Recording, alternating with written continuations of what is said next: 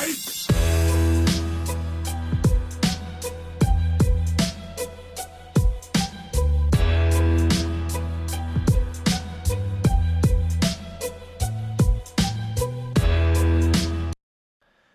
kaikki kuuntelijat ja tervetuloa uuden jakson Fitnesskulma-podcastiin. Tänään meillä on viena Jani Pulkkinen. Tervetuloa. Tervetuloa. Kiitos paljon, kiitos paljon. Sä olet valmentaja ja tämä vuonna sä menet itse niinku kisamaan Suomen kehonrakennuksen liittoon kehonrakennuksessa. Ja, ja, mutta me puhutaan siitä vähän niin kuin myöhemmin, mutta just niin kuin me kaikki meidän vierat saa tehdä, että vähän niin kuin esittää itsellesi, että kuka sä olet ja miten sä oot päätynyt tämän fitness-lajiin ja kuinka kauan ja vähän tämmöinen pieni esittely. Semmoinen pieni pohjustus, että tota, kymmenisen vuotta on ollut nyt lajin parissa kaiken kaikkiaan, mutta alun pitäen se on lähtenyt tämmöisestä vähän isommasta laihdutusprosessista oikeastaan, että ylipaino oli sanotaan, että semmoinen 40 kiloa, mitä sitten pikkuhiljaa lähdettiin rapia alaspäin, että yhdeksän kuukauden semmoinen pikku dietti silloin, elämäni ensimmäinen dietti, niin 38 kiloa lähti yhdeksän kuukauden aikana ja siitä lähdettiin, lähdettiin tota, ihan oikeastaan niin kuin nolla tiedolla tekemään sitä, eli oli ainoa oikeastaan mitä mä tiesin silloin liikunnasta ylipäätään tai ravinnosta oli se, että pitää vaan syödä vähemmän ja kuluttaa enemmän. No mähän tein ne molemmat samaan aikaan, eli ihan helvetisti liikuntaa ja ihan helvetin vähän ruokaa. Niin. No sillähän se paino lähti, ei siinä mitään, mutta lopputulos ei, ei myöskään ollut ehkä mikään ihan esteettisin, mutta sillä nyt saatiin se ensimmäinen paino pudotettua. Menikö se salille sitten heti vai, oliko se, vai mitä sä teit sitten, kun sä aloitit? No se oli sellaista perus, perus 17-vuotiaan salijumppaa, että vähän käytiin penkkipunnerta ja tällaista, mutta kyllä se enemmän oli niin kuin, että mä kävin juoksemassa, että se oli niin kuin, juoksu oli se juttu siinä vaiheessa. Mä en oikeasti ymmärrä, miten mä oon vittu silloin pystynyt edes juoksemaan. Tota, tänä, tänä päivänä ei tulisi mieleenkään lähteä tuonne lenkille. Ja silloin oli just näitä, että parinkymmenen asteen pakkasessakin lähdin tarpumaan tuonne lumeen ihan vaan sen takia, että sai sen kulutuksen sille päivälle. Ja sitten jotain kalorilaskuria käyttämällä, niin söin varmaan joku tonni 500 päivässä. Ja en niin kuin siis oikeasti katsonut mitään ruoka-aineita, mitä söin. Et söin ehkä kolme kertaa päivässä jonkun pakastepizza ja kananugetteja ja katsoin vaan, että se on tonni 500 se kalori, that's it. Niin, niin. Oliko se noin 10 vuotta sitten? sitten? Joo, mä olin silloin, no siitä on itse asiassa varmaan pidempääkin, kun mä, joo, mä olin 17, kun mä aloitin sen. Mä oon nyt 29, pari vuotta siinä niin kuin oli tollasta ja 19-vuotiaana mä vasta aloin niin kuin oikeasti kiinnostua tästä niin kuin fitnesspuuhasta enemmän. Mistä sä sait sen idean, että nyt laihdutetaan? No siis mua oikeasti ärsytti olla läski. Mä olin ollut koko mun elämäni niin kuin tosi ylipainoinen ihan sieltä ala-asteelta asti, ihan ekat luokalta asti. Ja mä olin käynyt siis, mua oli viety kaikkiin niin kuin verensokeritesteihin ja maksaa tsekattiin jo tyyliin tokan luokalla ja katsottiin, niin kuin, että mistä se ylipaino johtuu. No vittu, mistä ylipaino johtuu? Ylisyömisestä tietenkin ja liian vähän liikunnasta. Et mut, mut sillä ei ollut silloin mahdollisuutta viedä mua mihinkään harrastuksiin. Mä elänyt yksinhuolta äidin kanssa. Niin mä oon käytännössä tullut vahimaa. Mä oon vedellyt jotain lihapiirakoita, että mikrost nakkeja lihapiirakoita ja siis tuommoista niinku helppoa ruokaa, mitä lapsi syö, ja pelannut pleikkaria sit yksin kotona. Et siis mulla on ollut tosi yksinäinenkin lapsuus aika paljon, kun äiti on ollut töissä ja sitten kaverit on käynyt harrastuksissa ja tuommoista. Et, et siis siitähän se johtuu. Niin, Eli ei löytynyt mitään tuommoista terveydellistä syytä? Silloin ei, ei, ei kyllä löytynyt silloin mitään. Et siis se oli ihan puhtaasti vaan siitä liikkumattomuudesta ja siitä, että, mm. että ruokailutottumukset oli perseellä. Mi- miten sitten, kun sä oot, jos ihan lapsesta asti tavallaan oppinut syömään huonosti ja olemaan niin kuin, miten se nyt sanoisi, ylipainoinen. Mm, niin, sano mi- suoraan. no ylipainoinen. Niin miten sitten, tavallaan mistä se sitten tuli, että yhtäkkiä, että no niin, että nyt mä tiedän, mitä mun pitää tehdä, että nyt mä laihdutan, koska monesti jää siihen kierteeseen, tai kun on kasvanut siihen, niin sitten jää. Miten, miten sulle tuli, että nyt lähtee, ja että nyt mä selvitän, että miten nämä lähtee, että tässä ei ole mistään sairaudesta kyse, että nyt ei tekosyitä, nyt tehdään. No kyllä, siinä, no kyllä siinä vaiheessa, kun niinku alkoi sitä vaakalukemaa katsoa joskus, mä muistan, mä kävin vaalla ja mä oon 169 pitkä, mä en ole todellakaan mikään pitkä, niin painoin joku 98 kiloa ja käytin tietysti 2 XL vaatteita. Niin kyllä siinä niinku alkaa vähän hälytyskellot soimaan, että en mä niinku, en, ja sitten mä en halunnut olemaan paitaa, tiedätkö, käydä niinku lomamatkoilla vaikka niin kuin ei pysty käymään uimassa ja niin kuin ei, ei, ei halua näyttää itteensä ja on niin kuin tosi epävarma itsestään just sen takia, niin niin se, niin kuin, se kehon kuva oli vaan niin, niin huono silloin, että mä halusin tehdä muutoksen siihen. Ja se varmaan kannatti. No se kannatti jo. Pitkä, pitkä prosessi ollut kyllä, mutta ihan, ihan tyytyväinen tänä päivänä on, että sen aloitin joskus. Mm. No nyt sä, kun sä oot hyvä kuntoinen ja sulla on niinku paljon niinku liha, lihasmassaa Kiitos, päällä ja kiitos. noin, että miten just niinku sitä ö, kehon kuva nyt on verrattuna siihen ja just niinku, kun sä sanoit niinku epävarma, onko se enemmän niinku itse varma, varmempi nytte? Tai mitä se, On, mutta, mutta ihan rehellisesti sanottuna, niin ei se koskaan niin kuin tollaisen taustan jälkeen, niin ei se koskaan ole samanlainen kuin mitä se voisi olla. Et siis totta kai se voisi olla paljon vahvempi, että kyllähän mä edelleenkin näen itteni, niin kuin, tai näen ne, ne heikkoudet siinä fysiikassa ja näen ne niin kuin huonot puolet. Et sen takia mä en ole koskaan alkanut pro-korttia vaikka tavoittelemaan. Että mulla ei ole koskaan ollut sellaista niin kuin, drivea siihen, koska mä, mä tiedostan ne heikkoudet itselläni. Ja ehkä senkin takia mä oon lähtenyt valmentajaksi, että mä näen niillä, niin kuin muissa ihmisissä enemmän potentiaalia kuin itsessäni. Että mä teen tasan sen, mitä mä itsestäni saan irti, mutta mä en ole valmis tekemään ihan kaikkea sen eteen sen takia, että mä tiedostan ne heikkoudet jo valmiiksi. Onko sua kiusattu lapsena ylipainon takia? On joo, on joo, kyllä. Sitä, se, sitä se on ollut paljon ja toki se nyt aiheuttaa niin kuin henkistäkin stressiä, varsinkin kun lapsena, kun ei oikein ymmärräkään sitä, että minkä takia kiusataan ja näin. Et toki sitten myöhemmin, kun on käsitellyt niitä asioita, niin on saanut tavallaan sitä varmuutta enemmän elämään, mm. mutta Onko sulla vielä elämässä niin kuin lapsuudesta ihmisiä, että ne on nähnyt tämän muutoksen, miten ne on suhtautunut siihen? No aika vähän, vähän on niin kuin mitään kavereita sieltä lapsuudesta, että totta kai on niin kuin ohimennen nähnyt jotain ja niin kuin vaikka muutamia vuosia sitten ehkä nähnyt jonkun ala-astelaisen tai muuta ja ne on ollut silleen, wow, sä näytät tuolta, sitten mä oon silleen, että no, että mitä sulle kuuluu, että ei mua niin kuin, en mä, en mä itteeni pidä ikinä missään parasvaloissa todellakaan, että se on niin kuin, että, että muut näkee ehkä enemmän kuin mitä mä näen itsestäni. no kaikkien niinku tämän jälkeen sitten, kun se laituu ja noin, miten sä päädyt sitten fitnesslajiin, että miten sä siihen tutustui? No se oli hauska, kun mä sen laihdutusprosessin jälkeen niin mä painoin joku 60 kiloa. Ja se nyt sitten taas näytti vaan tosi laiha. Se oli semmoinen laiha läski, tiedätkö, kun ei ollut lihasta. Ja sitten oli vähän niin kuin nahkaroikku tietenkin, kun oli niin, niin nopeasti vetänyt sen 40 kiloa melkein veke siitä. Niin mä ajattelin, että no en mä nyt halua tältäkään näyttää. Niin sitten mä ajattelin, että no pitää alkaa varmaan lihasta rakentaa sitten. Ja sitten mä aloin sitä salitreeniä vähän aloittelemaan mm. silloin. Ja itse asiassa sitten 19-vuotiaan mä sen verrankin jopa niin kuin innostuin siitä, että mä lopetin alkoholijuoni kokonaan ja ajattelin, että tämä ei sovi tähän harrastukseen. Ja Juokse mitä nyt? No itse asiassa viime vuosi oli ensimmäinen vuosi kymmenen vuoteen, kun mä otin, otin alkoholia muutaman kerran. Mutta tota, ei se ole kyllä mulle mikään juttu sinänsä. Että ihan, ihan kivahan se on niin kuin nautiskella siitä, että maustahan mä en nauti. Ihan rehellisesti sanottuna. Alkoholin mausta mä en nauti todellakaan, mutta se johtuu ihan siitä, että kymmenen vuotta, jos et ole juonut, niin mulla on ihan lapsen makuhermot. Eihän mä oon niin viiniin tottunut ollenkaan, että siihen on pitänyt melkein opetella siihen juomiseen. Mutta kyllähän se semmoinen nousuhumala on ihan kiva olo, että ei siitä, siitä pääse Niin, mihinkään, mutta niin. en mä siitä niinku silleen kostu mitään, jos mä mietin, että seuraavan päivän pitäisi päästä treenaamaan ja treenit kusee, niin ei, ei, se, ole, ei se ole se arvosta.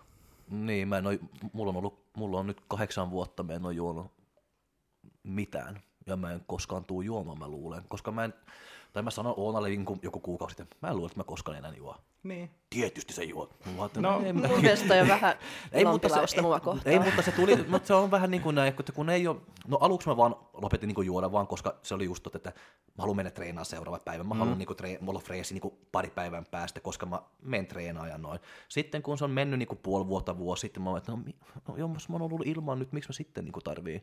Ja sitten kun se on mennyt viisi vuotta sitten, no jos mun on pärjännyt viisi vuotta ilman, en mä sitten niin, ainakin niin. tarvii. No ei, siis jos se lähtee susta itsestäsi, niin totta kai, miksei, mutta siis niin. Niin. Ei, ei mun mielestä tarvitse esimerkiksi tämän lajin takia, niin ei tarvitse, tarvitse Joo, silleen ei. pidättäytyä, että ei tarvitse niin sacrificeilla vetää, että, että ei pystyisi Niin, juomaan sen takia, että, että se jotenkin kärsisi ne tulokset tai muu, että jos se nyt tuntuu siltä, että sä haluat välillä revitellä, niin anna mennä vaan, ei siinä mitään, mutta niin kuin, ehkä vähän sama itsellä, että, että se drive on muu, muualla tällä hetkellä, että ei niinkään kiinnosta se juominen, että Niin. Joo, ja sitten mä, mä luulen, että just niinku tota, kun mun kontrolli niinku lähtee, sitä mä en tykkää. joo. Tai, joo. Se on aika monellakin itse asiassa se, semmoinen, että, että haluaa pitää niinku ne ajatukset ja kaiken hallinnassa, mutta sitten taas jollain, jotka on tosi stressaavassa työssä vaikka, niin niillä on se, että ne haluaa menettää sen kontrollin, ne haluaa sen, sen Niin. tunteen, että ne menettää kontrollin, koska sitten ne voi unohtaa kaiken, ja se purkaa sitä stressiä heillä pois, mutta mulla se ei toimi niin, niin miksi mä tekisin sitä? Niin.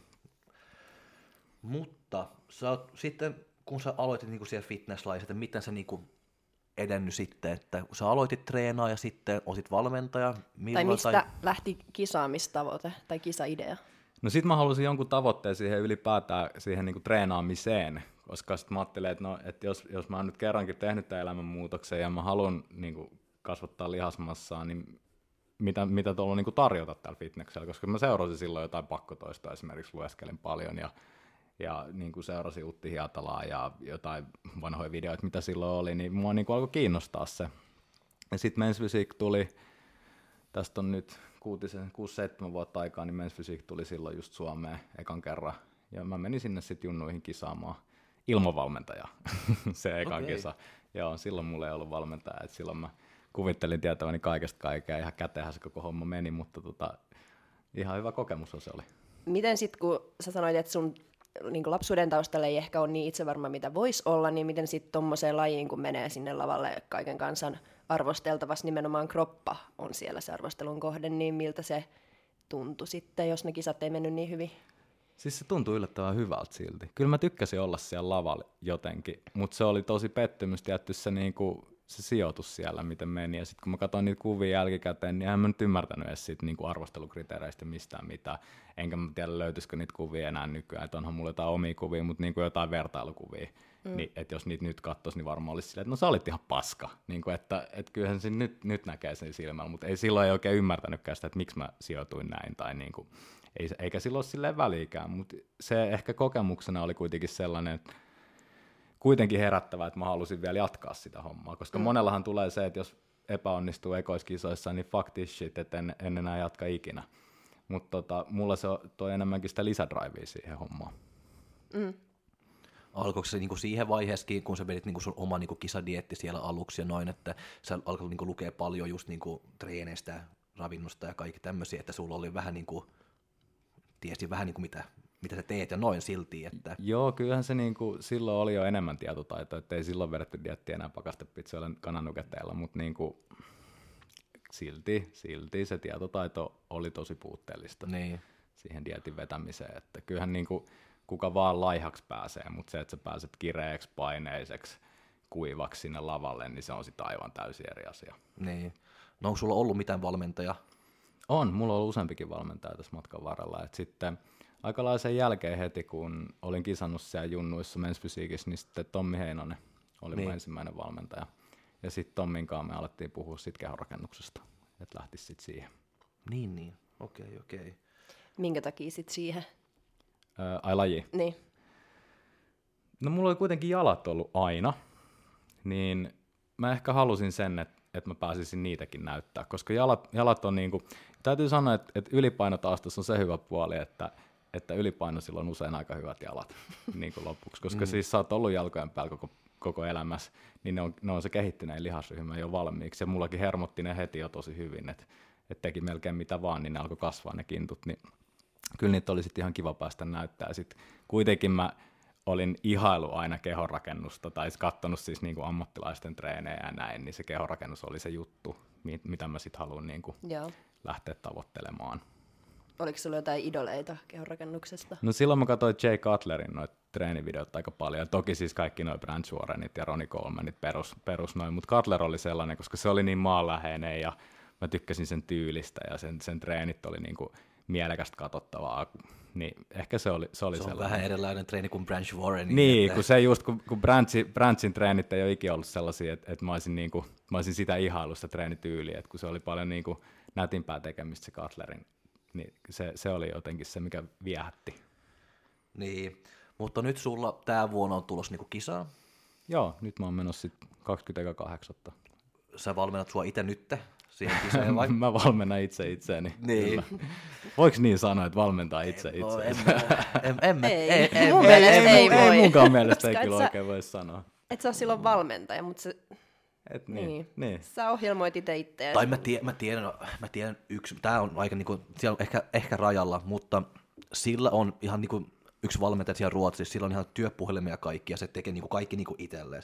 Mutta hän sanoi, että sä en voi katsoa sen oma fysiikka ja kaikki ja tekee oman niinku päätöksen, jos se niinku vaan niinku istuu alas keittiöpöydällä. Se on aina niinku ottaa kuntokuvat ja noin, lähettää se työpuhelimeen ja sitten siellä niinku, okay, kä- niinku okay. käyttää se, niinku, että se olisi sen Että hän haluaa Kli- nähdä niinku- niinku itsensä val- objektiivisesti niin, niin, niin että- tai se yrittää noin ainakin. Joo. No sitten ehkä se valme, noin voi sanoa sitten, mutta tuo on nyt vaan niin hullu. Mutta Mut kyllähän mulla nyt niinku, niinku ystäviä on tässä ympärillä, ketkä voi katsoa sitä kondista ja niinku Niin. siinä, siinä, mielessä, mutta mut ihan rehellisesti sanottu, en mä keneltäkään mielipidet kysy. Että kannattais, Niin, niin, niin. kannattaisiko mun tehdä näin tai kannattaisiko mun tehdä näin, että kyllä mä, kyllä mä ihan itse. Mutta ainoa ongelma siinä on se, että et mulla on aika semmoinen kova tekeminen ollut yleensä, niin se lähtee helposti yli. Niin nyt mä oon panostanut siihen, että mä panostan enemmän lepoon ja siihen ravintoon siinä mielessä, että mulla on vapauksia enemmän. Että jos musta tuntuu, että, että on tosi pitkä päivä, niin en mä vedä ihan sacrificea silleen, että pitkitä ruokailun välein vasta. Mä vaikka ylimääräisen välipalan siihen, koska mullakin on aika, aika aktiivinen arki yleensä, niin tota, jos on tosi pitkiä päiviä, niin ei mua se haittaa, että jos sinne tulee 200 kaloria lisää jostain välipalasta, niin ihan sama. Ei se vaikuta siihen kokonaisuuteen. niin, onko tämä nyt eka kisa, kun sä vedät ihan niin yksin sitten? Joo, on. on. Okei. Okay. Mutta se ehkä ongelma noissa niin valmennuksissa on ollut se, että, että mä en ole ikinä pystynyt allekirjoittamaan niin kuin täysin sitä, mitä se valmentaja on laittanut mut tekemään. Niin mä oon aina ollut siis se, joka noudattaa kyllä kaiken, mitä se valmentaja sanoo ja mitä se tekee. Mutta ehkä se, että, että jos mä oon sanonut, että, että hei, että mitä jos kokeiltaisiin tätä, niin sieltä on aina tullut vastalausetta. Sieltä tulee, joka kerta tulee, niin kuin, että ei, ei olla valmiita keskustelemaan niitä, niistä asioista tai valmiit niin kuin, kuuntelemaan sitä mun mielipidettä, vaan niin kuin, että nyt tehdään näin, kun mä sanon, että tehdään näin. Ja se on väärä tapa tehdä. Että mieluummin niistä pitäisi aina keskustella niistä asioista, jos valmennettava on eri mieltä jostain. Mutta toki sekin menee jossain, jossain kohtaa sitten yli, että onko se valmennettava sitten niinku pelkästään oman tietonsa varassa, niin ei, sekään Niin. ei ole oikein. Mutta niin, mut se, on musta, se on vaan niin väärin, mitä mua kohtaan on tehty nämä, että et nyt mennään näin, että viime kisadietti esimerkiksi 22 viikkoa, niin tankattiin kerran, niin se on mun mielestä väärin. Ihan rehellisesti sanottuna. Niin. Et mun kondis meni eteenpäin ihan helvetisti sillä yhdellä tankkauksella.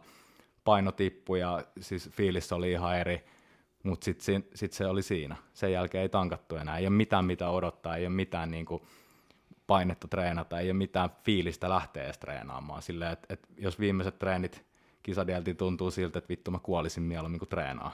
Niin kuin oikeasti, jos tuntuu vaikeaa laittaa sukat jalkaa aamulla, kun sä heräät, niin onko se vittu se arvosta? Niin mun Niin. mielestä ei. Ja varsinkin, jos niinku se, ta- ne, ka- ne tankkauspäivät vaan antaa niinku enemmän energiaa ja ne toimii niinku noin, että miksei pitänyt Siis useammin mä voin sitten- sanoa, että nyt, nyt kun mä oon kolme viikkoa dietannut, mä oon kerran tankannut tässä välissä, ja siis mun tankkaus oli ihan vitun ruma, rehellisesti sanottuna, että siis se oli about 6000 kaloria kahteen tuntiin. Siis silleen, että mä, mä söin, siis, siis oikeasti, mä, sit, sit kun mä tankkaan niin itse, niin siis mulla on ihan järkyttävä, okei mä voin puhua tästä kohta, mutta siis mulla on järkyttävä kapasiteetti, siis se johtuu siitä mun yli, ylipainotaustasta, mä voin kertoa siitä kohta, mutta siis mun tankkaus oli silleen, että mä syön ihan normisafkat koko sen päivän. Ihan, ihan se perus diettirunko. Käyn vaikka treenaamaskin aamulla. Mieluummin en, mutta jos tuntuu, että on treenipäivä, niin sitten mä käyn treenaa. Ja sitten sit viimeisellä aterialla, tai kaksi viimeistä ateriaa, mä poikkasen sen, ja sitten mä alan syömään. Ja sitten menee kaikki, mitä lähtee. Eli sitten sit menee vaikka kotipizza monsteri, siihen päälle kaksi purkkia jäätelöä, paketti keksei, suklaat, ihan vittu mitä vaan. Sitten jos tuntuu, että loppuu ruoat kesken, niin käydään kaupasta hakemaan lisää. Sitten mä nak- nakutan ne kalorilaskuriin lopuksi ja aa, kuusi, kuusi puoli tonnia, että paljon tässä meni aikaa, kaksi tuntia. No niin, nyt on maha täys. Ja sitten nukkumaan. Mutta tota, siis se, se, mikä tuossa on hauskaa, on se, että se mun kapasiteetti on järkyttävä sen takia, että A, mä en koe nälän tunnetta. B, mä en koe täy, täyttä tunnetta. Mä, en- mun, on, mun pitää syödä ihan jumalaton määrä volyymilta ruokaa, että mä oon täys. Että mä tunnen olevani täys. Ja se johtuu siitä, että mulla on niin fucked up tällä hetkellä leptiini ja greliini tuotannot mun kehossa mm-hmm. siitä ylipainotaustasta johtuen. Koska silloin, kun sä oot ylipainoinen, niin mikään määrä ruokaa ei käytännössä riitä siihen, että sun nälkä taltuttaisi. Ja se, siitä se ylipaino loppujen lopuksi johtuukin. Että se leptiini, tota, reseptoriherkkyys on vaan niin heikentynyt. Ja mulla se on vaan jatkunut ja jatkunut ja jatkunut, että et mä joudun tosi paljon niin kuin off-seasonillakin rajoittamaan mun syömistä sen takia, että mulla olisi nälkä syödä vaikka koko ajan. Että mulla, ei- mulla ei olisi sitä ongelmaa, että että nostetaan painoa, että syödään vaikka 6000 kaloria päivässä. Se olisi ihan helppoa syödä mulle kanaa ja riisiä 6000 kaloria päivässä. Ei, ei olisi mitään ongelmaa. miksi toi ei palaudu sitten, että sä tuntisit kylläisyyttä? Helvetti hyvä kysymys. Mua kiinnostaa ihan saatanasti se, että mikä siinä on, että se ei, se ei ole palautunut, koska kaikki muu mulla on periaatteessa kyllä palautunut, ja mulla on tosi niin kuin insuliiniherkkä kroppakin, että mulla vastaa tosi hyvin aterioihin niin, että, että mun verensokeri laskee tosi nopeasti kaikkien niin kuin aterioiden jälkeen ja näin, mutta se olisi tosi mielenkiintoista tutkia, jos se jostain pystyisi tutkimaan sen, niin kuin, että, että minkä takia mä en koe nälkää ja minkä takia mä en koe sitä mm. niin kuin, täyttä tunnetta. Koska vatsan kapasiteettihan kyllä kasvaa sitä mukaan, mitä sä syöt, niin eihän mun edes kannattaisi syödä ihan jumalattomia määriä, koska sittenhän se mun vatsalaukku vaan turpoisi, turpoisi, turpoisi, ja sitten se, mm. niinku, sit se menisi vaan huonompaa suuntaan silloin. Niin mieluummin niin päin, että se pysyy vähän pienempänä. Koetko sä, että toi on hyöty vai haitta? Ainakin joissain asioissa kuulostaa niin kuin No siis, no, no siis, siis tavall, tavallaanhan se on niinku, niinku hyöty se, että mulla ei ole nälkä, koska mä pystyn aika, aika pienilläkin kaloreilla menemään. Tai meen tosi usein pienillä kaloreilla niin dietillä. Et, et nytkin, ei mulla tällä, tälläkään hetkellä ole kovin korkeat kalorit, mutta sitten mulla on niitä tankkauksia, mitä mä, millä mä tavallaan tasotan sen koko viikon. Mutta mä pystyn menemään, siis viime dietin alin taisi olla 1600 kaloria, millä mä menin. Ja se on mun kokoiselle ukolle kuitenkin aika helvetin vähän. Eikä mulla ollut nälkä. Mm.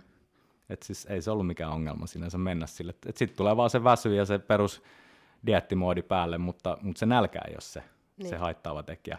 Et yölläkin, jos mä herään ja mulla on muka nälkä, niin ei se ole, niin kuin, ei se ole semmoinen normaali nälän tunne, vaan se on sellainen, niin kuin, että, että mä tiedän, että mun pitäisi syödä. Niin. Mutta se ei ole sellainen, että, että vatsasta tuntuu reikä, niin kuin, että, että nyt on oikeasti nälkä. Semmoinen, mitä normaali ihminen tuntee. Milloin sulla on viimeksi ollut nälkä? en mä muista edes milloin olisi ollut semmoinen niin oikeasti huutava nälkä. Et mä tiedän, että mun pitää syödä, mm. mutta mut se, ei ole, se ei ole samanlainen tunne. Hyvin, hyvin vaikea sanoa, että, että milloin, milloin se on niin kuin viimeksi ollut, mutta mä sanoisin, että varmaan joskus silloin 16-17-vuotiaana ollut semmoinen niin oikeasti nälkä-nälkä. Joo. Ja mä, mä pystyn esimerkiksi noiden tankkausjuttujenkin jälkeen, mitä mä oon tehnyt, että, että se 6-7 tonnia kun vetää siihen yhteen aikaikkunaan, niin mähän paaston sen jälkeen että sen jälkeen mä odotan, että se mun suolisto oikeasti tyhjenee ja tulee niinku semmoinen fressi olo ennen kuin mä alan syömään niitä mun diettiruokia seuraavaksi. Ja se voi olla 18-20 tuntia, kun mä paastoon sen jälkeen. Että mä annan sen niinku kaiken poistua tavallaan ennen kuin mä alan syömään taas mm. sen normiruokavalion mukaan. Teekö sä usein just ne paastot? No aina sen tankkauksen, tankkauksen jälkeen. jälkeen. Aina sen tankkauksen jälkeen, niin. joo, koska en mä koe, että siitä olisi mitään hyötyä, että sit mä alan tunkea vaikka jotain munakasta sinne heti, kun siellä on vielä edellisetkin sulamassa. Niin. Että ei, rasit, mennä, ei rasittaa liikaa. Niin, sitten. ei rasita liikaa sitä, että antaa sen suolistonkin huilata sitten tuommoisen isomman aterian jälkeen. Joo. Mielenkiintoista. Mistä me puhuttiin? Mistä me Tää lähti aina vähän lapasesta mulla. Mutta. Niin, mutta siis sä oot ollut dietillä niin kolme, kolme viikkoa. Kolme nyt, viikkoa nyt. Joo. joo, ja sulla on vielä 17 jäljellä, vai mitä se oli? Mm. Me mm. puhuttiin siitä, että Jani valmentaa itse itseään. Niin, niin siitä me puhuttiin, joo. Mutta ei kuitenkaan valmenna itse niin. itseään. niin. Mutta tässä on just se ongelma, kun valmentaa itse itseään, niin sitten voi vähän silleen katsoa, että no nyt on alin paino, että pitäisikö tankata ja tulee tietysti silleen, että kyllähän niitä mielitekoja on koko ajan, ei siinä mitään, että vaikka ei olisi niin nälkä nälkä semmoinen niin niin. huutava, niin, niin kyllähän niitä mielitekoja on koko ajan. Ja varsinkin kun mm. dietillä tulee se fiilis, no kaikki, jotka on ollut kovemmalla dietillä, tietää sen, että tulee semmoinen väsy ja treeneistä ei ehkä saa sitä painetta pumppiin niin hyvin ja sä näytät semmoiset laihaläskiltä salilla, niin vähän silleen, että pitäisikö vähän ladata tässä, mutta sitten ehkä se kynnys tavallaan siihen tankkaamiseen on tavallaan matalampi, kun tekee sitä itse. Et ei, ei anna niinku revitellä sitä ihan sinne alas asti, mutta tällä hetkellä mä annan sen vielä anteeksi, koska mulla ei kuitenkaan ole ihan hirveästi pudotettavaa siihen kisapainoon, ja niin pitkä aika tässä vielä mennä. Et, et sanotaan, että jos mä kahden viikon välein tankkaan ja se paino menee koko ajan alaspäin, koska kyllä mä painoakin seuraan toki kondiksen mukaan, niin, niin. niin kyllä mä sitten annan itselleni vapauksia tällä mm. hetkellä vielä. Et, et sit mä niin kuin, mä oon pläänännyt sen niin, että 12 viikkoa ennen mä alan repii. Että sitten sit jää niin kuin noin mm. paskatankkaukset pois. Että sitten jos tankataan, niin sitten tankataan puhtaasti hiilarilla. Että sitten jää noin isommat mätöt veke kokonaan. Niin, sulla on siis Suomen kehorakennusliiton kisat syksyllä. Joo. Ja mitäs tavoitteita sulla on No sieltä? mä kisaan siihen alle 80 nyt, että kolme vuotta sitten kisasin tuossa 70 niin 80 olisi tavoite sinne top kolmoseen kyllä Joo. vetästä itteni. Ja koen kyllä, että tällä kehityksellä, minkä on kolmas vuodessa tehnyt, niin siihen on ihan, ihan mahdollisuudetkin, vaikka harvoin mä oon optimistinen itseni suhteen. Mutta tässä tapauksessa voin sanoa, että työt on tehty ainakin sen verran, ja pohja näyttää niin hyvältä, että et, et voin ihan, henkilökohtaisestikin sanoa, en edes muiden, muiden suusta sanottuna, vaan myös omasta suustakin, että nyt näyttää sen verran hyvältä, että tässä on joku mahdollisuus. Mm. Mä en tunne niin hyvin Suomen kerrakennusliiton tota, toimintaa, mutta onko siellä kanssa, että voittajat lähtee sitten johonkin kisoihin edustamaan vai miten siellä sitten, Öö, overall, voit, overall voittaja on viimeksi ollut jo se, joka lähtee tota, ei mitään Arturi Kallion kanssa sinne sitten vaan overalliin, niin ei meillä ole kuin 40 kiloa painoeroa varmaan lavalla, niin tota. niin. Joo, ei se ole mun tavoite missään nimessä. Nyt itse asiassa tulee niitä pro qualifiereita, tulee vissiin Suomeenkin se okay. yksi Two Bros Pro Event. Niin. Niin, tota, niin kyllähän multa on kyselty, että meneekö mä sinnekin saamaan, mutta no meekö? en mä kyllä mene. Joo. Onko sun, siis, onks pro-kortti millään tasolla sun tavoitteena? Ei millään tasolla. Vaikka mä voittaisin sen, niin mä en ottaisi sitä vastaan. Mikset? Mä, se vaatii niin ison loikan sitten taas eteenpäin kaikessa muussa, että mä en ole valmis ottaa sitä. Että kyllä mä melkein niin kuin ennemmin lyö hanskat naulaa ja jatkan valmentamista, koska se on tää, valmentaminen on tällä hetkellä isompi intohimo mulle kuin oma kisaaminen kuitenkin vaikka mä oon hyvää kehitystä saanut aikaa, vaikka mä tykkään edelleenkin treenata ja näin, niin mä en ole silti valmis ottaa sitä askelta. Ja jos mä mietin näin, että mä kisaan 80 kehorakennuksessa, niin mulla on mahdollisuus ehkä 212 pro-puolella, ja 212 painaa se 95 kiloa kireenä, niin tästä pitäisi tehdä niin kuin 20 kiloa lihasta vielä lisää, ja se on aika helvetin paljon lihasta. No joo, joo. Se on. niin. se on. Niin. Mm. niin. Se, ehkä, ja, ehkä, just, mutta niinku... tässä tulee taas tämä tilanne, että, että mä tiedostan omat heikkouteni, mä tiedostan, mihin mulla on mahdollisuudet. Niin mä en edes pyri sellaiseen, mihin mä tiedän, että mulla menisi vaikka toiset kymmenen vuotta, tai mä tiedän, että mä vaarantaisin mun terveyden liikaa tekemällä sen, niin mä en ole valmis siihen. Luuletko, että, monet, että, että monet tässä lajissa ei tiedostaa heidän omaa niin kuin, rajoituksia tai niin kuin, vähän niin kuin yliarvostaa heidän omaa fysiikkaa ehkä ja noin. Aivan täysin. Sä oot ihan täysin oikeassa. Siis, siis sitä näkee tosi paljon, että et ne tavoitteet on ihan taivaissa, mutta sitten ei osata katsoa itteensä niin, niin kuin nimenomaan objektiivisesti tai nähdä niitä heikkouksia. Tai ajatellaan, että että jos mä saan nyt isot ja pyöreät olkapäät, niin se kompensoi jotenkin tätä kapeata hartialinjaa, kun ei se vaan tee sitä kun se ei vaan tee sitä. Et sun pitää olla tietoinen siitä sun omasta rakenteesta, niistä omista mahdollisuuksista ja omista heikkouksista. Että kyllä mä niinku rehellisesti sanonkin mun asiakkaille siitä, että mikä sun heikkous on ja mitä me voidaan parantaa, että saadaan paras versio susta, mutta se ei välttämättä riitä siihen, että sä ikin saisit pro-kortin. Että mm. oot sä valmis tekemään sit niitä asioita sen eteen. Ja tosi moni on. Ja se, se on mun mielestä helvetin hienoa. Et siis, ja niin se pitäisikin olla. Et jos, jos sun ainoa tavoite on saada pro-kortti, niin sä teet tätä vääristä syistä tätä lajia. Että kyllä sun pitää olla se intohimo siihen treenaamiseen ja sulla pitää olla se intohimo siihen itse tekemiseen, koska se tekeminen on se, se tämän jutun ydin loppujen lopuksi. Kisaaminen on vaan sivuseikka, mm. pro-kortti on vaan sivuseikka. Ei kukaan suomalainen tällä hetkellä tule toimeen pelkällä pro-kortilla esimerkiksi, ja vaikka niitä onkin vähän. Mutta niin. silti pro-kortilla ei tule Jenkeissäkään kukaan tällä hetkellä toimeen, vaan kyllä se on ihan some ja kaikki muu millä se fyrkka tehdään. Niinpä. Ja sitten toi pätee mun mielestä siinäkin, että ihmiset ei välttämättä tajua sitä työtä, mitä pitää tehdä. Et vaikka tajuisikin ehkä ne omat heikkoudet ja oman potentiaalin, mutta jos on vaikka joku, jolla on rakenne kohillaan, kaikki kohillaan, niin se ei välttämättä tajua sitä, että jos ottaa sen pro-kortin, niin mitä se sit on se seuraava steppi pärjätä sit siellä ja mitä työtä sit siellä pitää tehdä. Se vaatii aina enemmän uhrauksia, mitä pidemmälle mennään tuossa lajissa. Ja se pitää olla jo valmis ottamaan se riski ennen kuin saa sen pro-kortin. Niin sun mm. pitää olla valmis siihen, mitä se tulee, tulee tuomaan sit vastaan myöhemmin. Mm. Joo, ja pitäisi muistaa just niin kuin pro-lavallakin, että siellä kaikki, joka seisoo siellä, on ihan vitun kova ja ihan hirveän hyvä niin kuin rakennekin. Mm-hmm. Että mä kuuntelin joku podcastia myöskin, kun se oli siellä Ruotsissa, oli yksi tämmöinen nainen, joka oli siellä katsomassa niin kuin se olympia ja noin, ja kun se istui siellä ja katsoi kaikki nämä figuret, se on vaan, että kun, on, kun se on nähnyt yksi, joka on ollut niinku ihan sairas rakenne, mutta sitten kun sulla on ihan koko rivi, pam, pam, pam, ja sulla on tämmöisiä, niinku, tämmöisiä rakenneita, että sä et voi niinku usko sun silmät ees, kun sä katsoo. Että kyllä se on niin kuin... Ei se kenelläkään ole huono genetiikka, kun mennään sinne. Ei, ei, ei kukaan huono, huono genetiikalla varustettu sapproa-korttia ikinä, ellei nyt puhuta ihan jostain murapakettikisasta, missä on ollut kolme kisaa. Ja kyllä niitäkin on jonkun verran, mutta mutta ei niitä tulla näkemään siellä edes top 15 No jos lainapissa. katsotaan kutsukisoja tai olympiata tai tällaista, niin Niin, tuommoisissa mm. kisoissa, niin siis ne on kaikki geneettisesti helvetin lahjakkaita, mm. tavalla tai toisella. Niin. Mutta me puhuttiin, tai me koskisin vähän, että sä valmennat myös. ja se on Joo. tärkeämpää kuin omat kisat siis. Kyllä, Team, kyllä Team se- Warriorsissa Joo, valmentaja. Team Warriors kyllä. Emmi ja Lukaksen kanssa. Yes. Että kuinka kauan olet valmentanut, tai teidän tiimistä, kuinka kauan teidän tiimi on ollut? Ja... No tiimi on nyt ollut puolisentoista vuotta mm. pystyssä, ja itse on valmentanut sen kohta kolme vuotta aika lailla, mutta alkuun ei ollut ihan hirveästi, tosi, tosi niin kuin vähän ollut silloin ekan vuoden aikana, että veinköhän mä kaksi kisoihin silloin, ja ehkä kolme valmennettavaa oli, mutta tällä hetkellä on parikymmentä valmennettavaa. Sulla? Niin, juu, mulla. Ja sit tota, no, meillä on kaikilla siis niinku yksilövalmennukset, että et mä en ole edes varma paljon Emmillä ja Luukaksella on valmennettavia, mutta kyllä meillä tiimi rupeaa olemaan jo aika iso, iso tällä hetkellä, että sanoisin, että et ehkä joku 450 ihmistä yhteensä. Eli te olette niin kuin tiimi silti. Ollaan tiimi Joo. joo, mutta siis yksityisyrittäjiä ollaan kaikki. Joo. Se vaan toimii niin paljon helpommin silloin.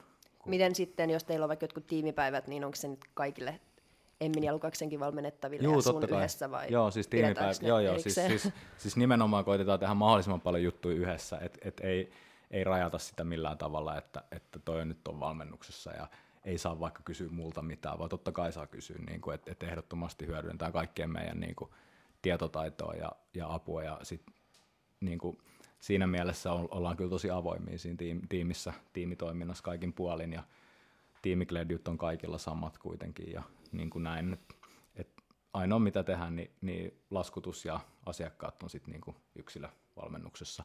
Ja se ehkä helpottaa sitä muutenkin, kun meillä kaikilla on vähän erilainen tyyli valmentaa. Et eihän me kaikki vedetä saman rungon mukaan missään nimessä, vaan kaikilla on oma tyyli. Niin sä saat valita se valmentajan sen mukaan sitten valmennettavana, että mikä su- sopii siihen sun elämäntapaan siihen sun tyyliin treenata. Niin. Että sä oot aika tiukkaa niin kuin sun omaa treenien kanssa ja no, että kuinka ti- tiukka sä oot niin kuin valmentaja sitten. No o- o- mä aika tiukka kuitenkin. Et kyllä mä annan vapauksia, että kyllä mä ymmärrän niinku, niinku sen, että ihmisillä on oma elämä ja mä kannustankin siihen, että pitää olla muuta elämää kuin tämä. Et siis se olisi hienoa, jos kaikilla olisi joku muu harrastus vielä tämän lisäksi, koska tämä ei loppujen lopuksi vie niin paljon aikaa, jos sä käyt viisi kertaakin viikossa salilla, se on tunnin treeni, niin ei se vie sulla niin paljon aikaa, että koita keksiä jotain muutakin elämässä sellaista mielekästä, muuten, muuten tulee liian tylsä elämä. Mutta tota, kyllä mä sitten pyrin niinku varsinkin kisadietit, että sitten mennään, niinku, mennään niinku tosi tiukkaa. Ihan vaan sen takia, että mä pysyn paremmin kärryillä siitä, että mitä siellä oikeasti tapahtuu. Että jos se on joka toinen päivä vähän sinne päin, niin enhän mä tiedä, mikä se kokonaisuus loppujen lopuksi sitten se on. Niin pakkohan siellä on niinku pitää se Niin. niin. tiukka linja. Mutta kyllä mä vapauksia annan siinä mielessä, että jos mä näen, että että valmennettaa, no ensinnäkin jos hän kysyy multa jotain, että voidaanko pitää vaikka vapaasyönti, vapaasyönti on yleisin, mitä kysytään tietenkin. Niin. Mutta tota, jos mä näen, että se tilanne on hänelle sellainen, että, että vaikka pitää mennä johonkin perhejuhliin tai muuhun, niin totta kai mahdollisuuksien mukaan yritetään se järjestää, vaikka olisi kisadietillä, niin kyllä me nyt tollaisia voidaan, että harvoin se sitä kokonaisuutta pilaa millään tavalla. Paitsi jos ollaan niin kuin neljä viikkoa ennen kisoja, niin sitten se voi olla, että ehkä jätän, Niin, jätetään väliin, mutta kyllä jostain muusta se sitten otetaan pois. joo. joo. Mukaudutaan. Mitä on se hankalain niin olla valmentaja? Psykologinen puoli. Ihmisten kanssa kun Ker- työskennellään, ker- niin, kerro lisää. ihmisten kanssa kun työskennellään, niin, niin siis, siis treeni ja ruokavalio on helppoa. Siis, no mä en ole lippulappuvalmentaja muutenkaan, että mä en, mä en anna kaikille samanlaista ohjelmaa ja, ja tota noudatetaan, että jokaisella on erilainen ruokavalio, jokaisella on erilainen treeniohjelma tälläkin hetkellä. Mutta ehkä se, että mä, mä oon alusta asti ollut jopa liikaa mun valmennettavien elämässä mukana. Mä, mä myönnän sen, että se on ollut ehkä pieni virhe, koska tota, se kuluttaa sit mun vapaa-aikaa tosi paljon välillä. Mutta mä oon lähtenyt siihen ja mä oon kokenut, että mun valmennettavat saa siitä tosi paljon irti, että ne voi kysyä multa mihin vaan asioihin apua, siis oikeasti ihan mihin vaan asioihin. Niin se luo ehkä semmoisen paremman yhteyden ja luottamuksen myöskin. Niin se on, se on tavallaan hyvä asia ja sitten myöskin siinä on nämä huonot puolet. Miten liikaa? No siis ky- kyllähän mä ihan hengaan vapaa-ajallakin mun valmennettavien kanssa. Okei, Et kyllähän joo. moni on niin kuin mun ystävä ja laittaa mulle viestiä niin kuin joka päivä aiheesta kuin aiheesta, ihan niin kuin valmen, valmennukseen liittymättömistä asioista. Ja vietetään vapaa-aikaa ja näin. Et, et jossain, jossain määrin niin se, se menee ehkä monella, tai en, en tiedä kauhean montaa valmentajaa, joka tekisi sitä. Mm.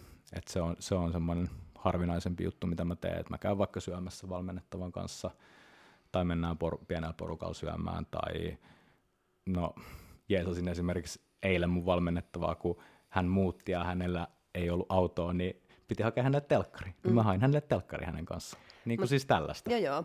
Eli niin kuin, että ystäviä. Kaveri, niin, ystäviä Mut myöskin. Tuntuuko susta, että sun auktoriteetti sit valmentajana saattaa kärsiä, jos tulee liian lähelle? Ei ollenkaan. Eikö? Ei ollenkaan. Ei, ei. Musta tuntuu, että mun auktoriteetti on vaan vahvempi silloin. Joo. Et ei kukaan oikeastaan laita mulle vastaan mistään asioista. Et, et, mutta ehkä se johtuu siitä, että mä pystyn perustelemaan myöskin kaiken niin hyvin. Mm. No että jos joku huomaa, että sä tiedät ja sä pystyt perustelemaan, miksi me tehdään näin ja nyt me tehdään näin siksi, Niin. että mitä siellä on kysyttävä sitten? Niin, niin, ehkä se on just se, että, että kun pystyy perustelemaan se asia, niin siinä ei jää sit mitään arvailuvaraa sen jälkeen. Ihan oikeassa. Niin, koska sehän mä kyllä niinku luulen on se just niinku se tärkeä myöskin, just niinku se, jos miettii sitä valmentaja ja valmennettavia niinku su, niinku se suhde, että se valme, sun valmennettavi niinku luottaa suuhun, että tietysti pitäisi olla tota että voi keskustella, niin kuin mitä sä puhut myöskin, että pystyy niinku keskustella vähän, niinku, jos niillä on vähän eri mieltä tai niinku just asioista, mutta silti loppujen loppuksi, että ne uskaltaa luottaa sitä Niin, ja sitten sit tulee vielä nämä ihmissuhdeasiat. Nehän on niinku kaikista, kaikista pahin tässä, kun on pienet piirit kuitenkin, niin kaikki tuntee toisensa, ja sitten sit on näitä just kaikki parisuhderumpia ja tällaisia, niin kyllähän mä, kyllähän mä niinku liityn niihin kaikkiin jollain tavalla, sen takia, että mä liityn näihin kaikkiin ihmisiin yksittäin. Niin se on, se on myös välillä tosi vaikeaa, koska en, en mä voi antaa niinku, no en mä nyt mene liian syvällisiin, mutta mut en mä voi antaa niinku kenellekään, kenellekään ohjeita, että tee näin henkilön X kanssa. Koska sit, sit se, se, niinku, se vie, vie mua vaan syvemmälle sinne. Et sit mun pitää olla tosi neutraali ja sekin on välillä vaikeaa, koska mullahan on tietenkin, mä oon ihminen siinä, missä kaikki muutkin, ja mulla on omat mielipiteeni, että miten pitäisi toimia, mutta mä en vaan voi sanoa niitä asioita, koska se vie mua sit syvemmälle siihen jonkun muun vaikka mm. parisuhde- tai ihmissuhdekuvioon, ja sitähän mä en halua. Siis on, Niin. totta kai niin käy väkisinkin tuommoisissa tilanteissa, mutta mä koitan pysyä siitä mahdollisimman kaukana tällä hetkellä, koska siis si- siitä ei seuraa Niin, kuin että harmi. ei ole mitään parisuhdevalmennusta. Ei, tämä ei todellakaan ei ole mitään ihmissuhde ja parisuuden valmennusta. Se menee niinku, mut, mut mä en koe, että se on mun vika, vaan se menee aika usein valmennettavilla sekaisin, että mikä, mikä on niinku siinä, mi- mikä kuuluu mun työnkuvaan. Jos otettaisiin se niin paperille, mitä kuuluu mun työnkuvaan, niin aika paljon lähtisi siitä pois, mitä mä tällä hetkellä teen. Aika tosi paljon lähtisi siitä pois. Et sit siitä ei jäisi oikeastaan mitään muuta kuin se, että mä käyn vetää treenit, mä annan ruokavalion, mä annan treeniohjelman. Mä vastaan kysymyksiin treeniin liittyen ja ruokavalioon liittyen. Niinhän se pitäisi mennä. Okei, mulla se menee paljon pidemmälle. Se ei sinänsä haittaa, mutta mä, mä toivoisin, että, että niinku kaikki ymmärtäisi sen, että mä en voi mennä liian syvälle niihin asioihin, mm. koska se ei ole mun työtä. Niin. Mm. Kyllä. Vaikeita, Niin. vaikeita aiheita, Niin. kun ollaan ihmisten kanssa tekemisissä. Oikeasti on. Onhan Oikeasti siis on. on, ja varsinkin tuolla, kun sanoit, että on niinku ystävä. Kyllähän ystävät neuvoo vaikka parisuhdeasioissa tai voi antaa mielipiteitä, mutta sitten jos olet kuitenkin myös valmentaja, niin on se vähän silleen, että Niin, on se, on se tosi haastava tilanne. miten pitkälle voi. Mutta ehkä se on niinku, mut se, tavallaan se johtuu myöskin mun persoonasta, että kun mä oon, mä oon tosi niinku rauhallinen, kiltti, avoin, mä, mä haluan niinku keskustella kaikista asioista, niin, niin ehkä se on niinku, että mä oon niin helposti lähestyttävä, että mulla on tosi helppo mm. avautua. Tai siis sitä on moni, moni ihminen sanonutkin, että mulla on tosi helppo avautua ja mulla on tosi helppo niinku jutella asioista. Mulla on, no se ei pidä paikkaansa, että mulla olisi vastaus kaikkeen, mutta sitäkin mä oon kuullut, että sulla on vastaus kaikkeen. Sä tiedät, sä tiedät, tiedät kuitenkin, mitä mun kannattaisi tehdä tässä tilanteessa. Silleen, että, niinku, että välillä voi käyttää ihan niinku omaakin ajatusta. No Niin. kannattaa. kannattaa, kannattaa, kannattaa joo. Siis mä voin antaa mielipiteen asiaan X, mutta jos se on joku parisuhdeasia, niin ei mun ehkä kannata antaa siihen mielipidettä. Mm. Niin. Ei, ellei se ole joku ihan selkeä. Niin, joku, niin, niin. Mutta sä oot tehnyt, tai alkanut tehdä niin kuin, vähän niin kuin YouTubekin Ja mä, ja, mä on, ja, mä, ja, ja mä oon tykkännyt ainakin, että mä oon, mä oon kattonut, koska sulla on, niinku, no kun mä oon juttellut ennenkin, että meillä on aika sama, samat mielipiteet niinku muuten niinku noin, ja mä tykkään niinku sun asioista ja noin, ja sun mielipidet, ja kiva, että joku pystyy niinku sanoa heidän mielipiteen niinku aika niinku suoraan ja kertoa, että näin, sä, sä sanoit niinku just siellä se, se, mitä, se tehokas treenaminen, että tämä on vaan niinku, mitä mä teen ja mitä toimii niinku mulle. Mm. Koska sitten jos alkaa niin puhua, että valmennettavia ja kaikki, jos sulla on 20 valmennettavia, sä teet 20 eri juttua melkein, mm, että kyllä. ei kukaan toimi. No sitten se on aina niin kuin hyvä, niin kuin, että se on niin kuin sun, sun omaa treenistä kaikki, mitä sä kerrot niin kuin aika paljon, mm. että miten se toimii sulle ja miten noin. Ja sulla on just niin kuin se, jos me te, katsotaan vähän tehokas treenaaminen, siellä oli tosi monta hyvää pointteja ja noin, mitä mä tykkään, että kerro vähän tehokas, niin tehokas treenaaminen?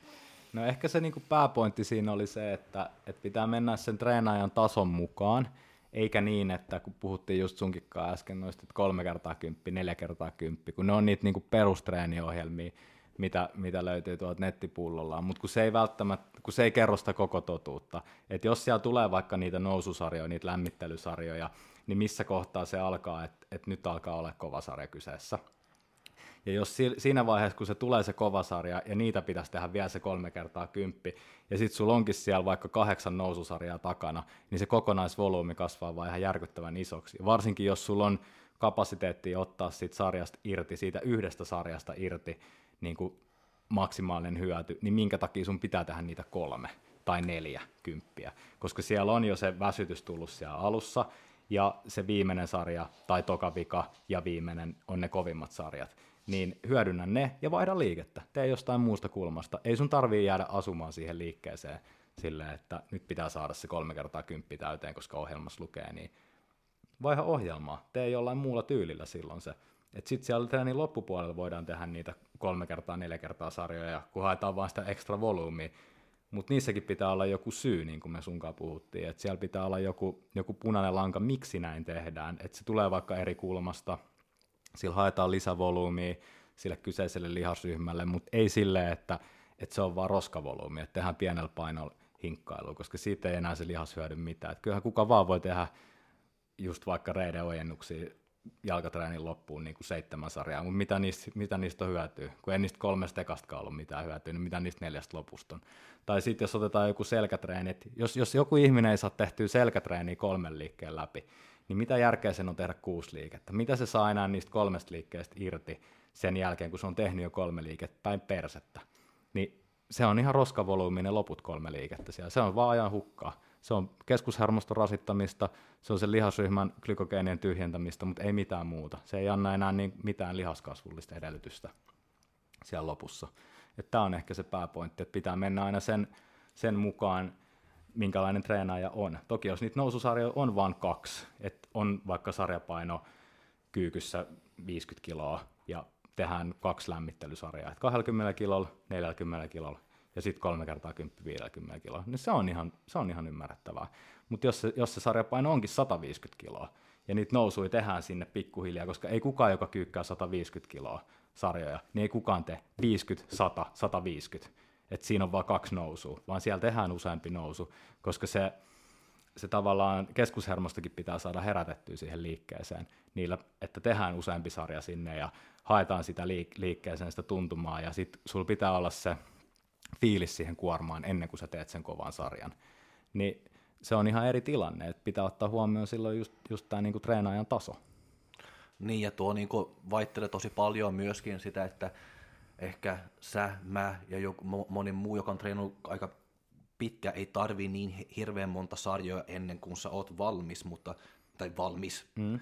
mutta joku, joka on just alkanut treena, ehkä tarvii just sitä vähän enemmän volyymiä, enemmän toistoa mm. ja noin ennen kuin ne on, koska se keskushermosto, se ei vaan niinku, ei, ei ole vaan, niinku, vaan, se ei ole vaan oppinut jo, niinku, että rasittaa tai ottaa niin kuin kaikki, kaikista irti parissa niin kuin sarjoista. Joo, ei semmoinen aloittelijatreenaaja, niin eihän se saa irti siitä niin kuin yhdestä työsarjasta, niin eihän se saa riittävää kasvuärsykettä siitä irti. Ja ylipäätään se, että se liikkeen mekaniikka pitää tulla tutuksi toistojen kautta. Eli mitä enemmän sä teet toistoja, niin sitä paremmin sä opetat sun kehon myöskin tunnistamaan, että nyt tehdään tällaista liikettä, ja se tulee toista ja toista ja toista ja tekemällä. Et semmoinen treenaaja ei hyödykään juuri siitä treenityylistä, millä mä vaikka treenaan tällä hetkellä, vaan sen pitää nimenomaan tehdä niitä toistoja ihan vaan sen liikkeenkin takia, että se oppii tekemään sen liikkeen teknisesti oikein. Niin. No mä tykkään itse just niin rakentaa niin ne sarjat, sitten mä teen yksi tämmöinen top-sarja, tämmöinen max effort-sarja, Joo. missä kaikki, niin siellä kaikki irti vaan pam. Ja Yes. sitten yksi back off-sarja, ja sitten se on siinä, sitten mä vaihtan liikke.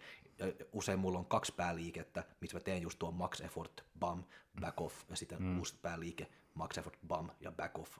Mulla on ihan sama tyyli Ja, sit, ja sitten loppuksi sä voit enemmän niin kuin vet, tehdä vähän niin kuin, no sitten niin kuin volyymi sitten, missä yrität niin kuin puristaa sen lihan, sinne pumppaa sinne vertaa ja vähän niin kuin noin, mutta ekaksi sä herätä, herätä tuho ja sitten niin kuin laittaa niin kuin täynnä niin kuin verta ja noin, ja joku tämmöinen sitten stretch on the low tai mitä tämmöisiä erikoistekniikkaa sä voit niin kuin käyttää sitten, mutta ei se, että se tulee niin, kuin, niin mekaaninen, että tehdä neljä, viisi liikettä 3x10, 3x12. Se tuu liian paljon niin sama, että se mm. ei ole mitään, ne ne sarjat ei antaa sulle mitään merkitystä melkein. Ei annakaan, ja sitten nimenomaan toi, kun sä sanoit itsekin, että käytät noita back-off-sarjoja, niin mun mielestä ne on sellaiset, niin kuin, niillä on tosi iso merkitys oikeasti siinä lihaskasvussa, koska se, se, että sä pystyt käymään siellä ylhäällä siinä isossa sarjapainossa, niin sehän herkistää sun hermoston tosi rajusti. Ja sen jälkeen, kun sä otat sen back off sarjan, niin otatkin pikkasen painoa pois ja teet vähän puristellemmin, niin se tuntuu aika paljon kevyemmältä se paino. Uja. Vaikka se, vaikka se paino olisi tuntunut raskaa, raskaalta sun lämmittelysarjoissa, niin se tuntuukin ihan eriltä sen jälkeen, kun sä oot käynyt siellä ylhäällä tekemään sen huippusarjan. Ja se se pointti onkin, että se on periaatteessa se back off-sarja, on se sun podaussarja, Uja. se, se oikea podaussarja. Et toki siinäkin on hyötyä tehdä se huippusarja, vaikka nelonen tai kutonenkin hevisti, mutta se back off-sarja vaikka 6-10 toistoa, niin se on mun mielestä se pääpointti loppujen lopuksi. Luuleeko muuten, niin jos puhutaan just treenistä, niin vähän niin kuin, niin kuin luuleeko että ihmiset etsivät sitä pumppi vähän liikaa? Ihan liikaa, ihan liikaa. Että kyllä se pumppi on niinku sivutuote sille, sille tre, niinku, mitä sä saat siitä treen, treenistä muuten irti. Et pump, pumppi tulee, tulee vaan sitä kautta, että se lihas täyttyy verellä maitohapolla, toki glyko, glykogeeneillä, tai siis, siis glukoosilla, jos se on vaikka hiilaritreenin aikana, niin totta kai se soluvolyymi kasvaa siellä, mutta se soluvolyymi ei ole se, joka tekee lihaskasvun, vaan se nimenomaan lisää sitä sarkoplasmista volyymia siellä mm. lihassolussa, ja sarkoplasminen volyymi ei välttämättä kuitenkaan korreloi kokonaislihasmassaan. Tai itse asiassa mä just kuuntelin yhden semmoisen tutkimuksen, missä oli kokeiltu niin kuin sarkoplasmista lihaskasvua niin, että siinä oli aloitettu kymmenellä sarjalla per lihasryhmä ja lopuksi oli tehty 32 sarjaa per lihasryhmä. Ja se oli niin kuin tarkoitus saada vaan sarkoplasmista lihaskasvua, niin se sarkoplasminen lihaskasvu oli niin marginaalista kuuden viikon jaksolla, että sillä ei saatu käytännössä kuin ihan joku tyyli 100 grammaa lihasmassa, 200 grammaa lihasmassa, koska ei sarkoplasmisella lihaskasvulla saada kuin rekrytoitu ehkä noin 30 prosenttia lisää lihaskasvua, kun sitten taas 70 pinnaa on pelkkää sitä mekaanisen kuormituksen aiheuttamaa me, niin kuin tota, myofibrilliaalista lihaskasvua, eli sitä lihaksen poikkipinta-alan oikeaa kasvua, ja se on sitä, niin kuin, mitä podaamisenkin pitäisi pääosin hakea, eikä vaan sitä pumppia, koska pumpilla ei saada varsinaista lihaskasvua juurikaan aikaa. Niin. Eli mä just niin aina miettii, niin mitä fiilis mä haluan, että mun lihaksilla on, kun mä lähden niin salilla, mä, salilta. Mä haluan, että ne on, ne ei ole pumppis, ne on väsynyt, tai se on ihan niin kuin tämmöinen, sä tiedät, niin kuin tämmöinen olo, kun ne on ihan niin kuin täynnä melkein. Joo, siis, siis Että, ko- koska se pumppi, jos, jos sulla on se pumppi, ja kun sä lähdet kotiin, mm. ja sit kun sä teet, niin kun teet ruokaa sitten treenin jälkeen, jos sulla on vaan hakenut sitä pumppia, mm. kun sä teet ruokaa, sä oot taas freesiä niin kuin sun lihaksilla. Joo, kyllä, kyllä. Mutta just niin kuin toi, että sulla on tämmöinen täyn niin kuin, niin kuin olo sun lihaksella, että illalla 10 tuntia treenin jälkeen, kun sä nouset sohva, että se, se just, just jaksaa. Mm. Se on sitä fiilis, mä haen ainakin niin kuin mun lihaksesta, että ei vaan sitä, että pumppi, ja se lähtee pois, ja sitten, lähtee sun, pois. sitten sun lihakset on taas freesiä. Joo, ja mitä sä siltä pumpilta saat loppujen lopuksi aikaan, niin sähän vaan tyhjennät sen lihaksen glykogeenivarastosta. Niin, ja just, jos, sä et, mitään muuta. ja jos sä etsit vaan sitä pumppi, sä voit, niinku saada, sä voit ottaa se nokkopullo ja, ja pumppaa se niinku 50 kertaa, ja Joo, sulla on se pumppi, mutta ei, ei, mutta ei se niinku, Mitä se tekee lihaskasvulle? niin. Mm, niin, Ei ei ne niinku- kuormat, kuormat on se juttu, millä sitä niin kuin loppujen lopuksi sitä Niin. lihaskasvua saadaan aikaan. Niin. Et pumppi on ihan kiva tunne, joo, ei siinä mitään, mutta siis niin kuin, se ei ole todellakaan se, mitä salilla pitäisi pääasiassa hakea. Sitten vielä niin kuin tehokas treeni, ö, s- niinku sarjat, työsarjat, luule, tykkääkö sä, että ihmiset tekee lii, niinku liikaa, kun ne on salilla? Aivan liikaa, aivan liikaa. Ö, liikkeitä liikaa, sarjoja liikaa. Esimerkiksi jos, jos, sul, jos sä teet vaikka neljä kertaa kymppi tai viisi kertaa kymppi, niin se on aivan liikaa. Et tiputa se vaikka kahteen tai kolmeen ja kokeile sitten, että otatkin niistä sarjoista enemmän irti. Ni, ja toinen on sitten liikkeet, että tehdään ihan määrätön määrä liikkeitä, että vaikka selkätreeni on kuusi liikettä, niin se on aivan liikaa. Mitä sä enää lop- loppujen lopuksi hyödyt niistä vaikka kolmen ekan kovan liikkeen jälkeen? että sä saa enää niistä lopuista kolmesta mitään irti, milloin olisi mitään hyötyä lihaskasvulle. Et tee mieluummin vaikka toinen lihasryhmä, jos sä haluat vielä pyöriä siellä salilla tai sitten lähde himaa palautua. No se on vähän, no, että monet just niinku, mitä mä itse niinku auttaa, että eka mitä mä teen on melkein niinku kaikille, että mä katson niinku heidän treeniohjelmaa, miten ne on tehnyt, ota pois 50 prosenttia. Suurin piirtein. Niin kuin melkein aina noin. Mm. Koska, ja mä mietin aina niinku näin, että myöskin, että se pystyy niinku mentaalisesti niinku olla mukaan 20 sarjaa. Öö, joo, ja itse asiassa tossahan tullaan siihen, että jos sä näet jo valmiiksi siinä sun treeniohjelmassa, että tästä tulee olemaan 20 sarjaa, niin sä aina jätät varaa siellä alussa. Huijaa. Sen takia, että sä jaksat tehdä sinne loppuun. Mutta ei silloin vittuukaan hyötyä enää siinä Ei, ei. vaiheessa. Siis mulle tuli yksi tyttö viime, viime syksynä, äh, niin se oli menossa viime syksyn kisoihin, se tuli mulle keväällä kisadietille. Hän vaihtoi valmentajan kesken kisadietin. Mä näin sen ohjelman, siellä oli 12 liikettä olkapäitä. Se oli siis olkapäätreeni 12 liikettä. Ja siinä oli vipunostoi neljästä eri kulmasta sivuille. Niin. Mä et mitä vittua sä teet noilla vipunostoilla sivuille. Niin. Ja sitten siellä on välissä joku olankohautus bikinikisaajalle. Niin. Mä et mitä helvettiä täällä niinku jengi duunaa. Et siis tää on aivan täyttä roskavolyymia tää koko vitun ohjelma. Tai sitten tehdään 20 toistoa dietillä sen takia, että se on jotain vitun toning-treeniä. Niin, niin, niin. mitä vitun toning-treeniä, kun idea olisi se, että dietillä koitetaan vaan ylläpitää sitä lihasmassaa, mitä sulla on. Ei se kulutus tuu sen vitun treenin kautta, vaan se, se, ne miinukset tulee sen ruokavalion ja sitten sen lisäliikunnan kautta. Mutta se treeni on se, joka ylläpitää sun lihasmassaa. Oh jaa. Eikä se, että tehdään 20 toiston sarjoja ja vittu kulutetaan. Et, koska eihän se rasva pala mistään niinku, niinku var, varsinkaan, jos puhutaan niinku tämmöisestä spot reducing, että tehdään vaikka jotain vitun reiden lähentäjiä tai pakarapotkuja sen takia, että saadaan kiristettyä, niin ei se keho toimi niin. Niin oikeasti jengi vielä uskoo siihen, että se toimii. Se on ihan käsittämätöntä. Niin, niinhän se on. Ja, ja just niinku tota, mulla oli yksi, mulla oli yksi tyttö, joka myöskin niinku tuli niinku mulle ja mä olin laittanut sillä niinku olkapäät vaan yksi päivä. Ja sitten se oli joku kaveri, joka sanoi, tai niinku joku vaan, että miten sä voit vaan treenaa niinku olkapäät niinku yksin yksi päivä. Se tuli liian, liian paljon niinku olkapäitä. Ja sitten se laittoi mulle viesti, että nyt mulla on yksi kaveri täällä tai yksi, joka tietää, mm. joka sanoi, että se on liian paljon treenaa olkapäät vaan yksin. Niin kuin, mä sanoin, että mutta ei se vittu riippu se, mitä sä teet. Mm. Että eikö se riippuu sen, niin kuin, että montako työsarjaa sä teet ja noin, tai toistoa tai niin kuin mitä. Ei, mm. ei se niin kuin vaan, että jos, jos sä teet niin kuin selkäolat, onko se ok se sitten? Mm. No kun vaan olat. se ollut.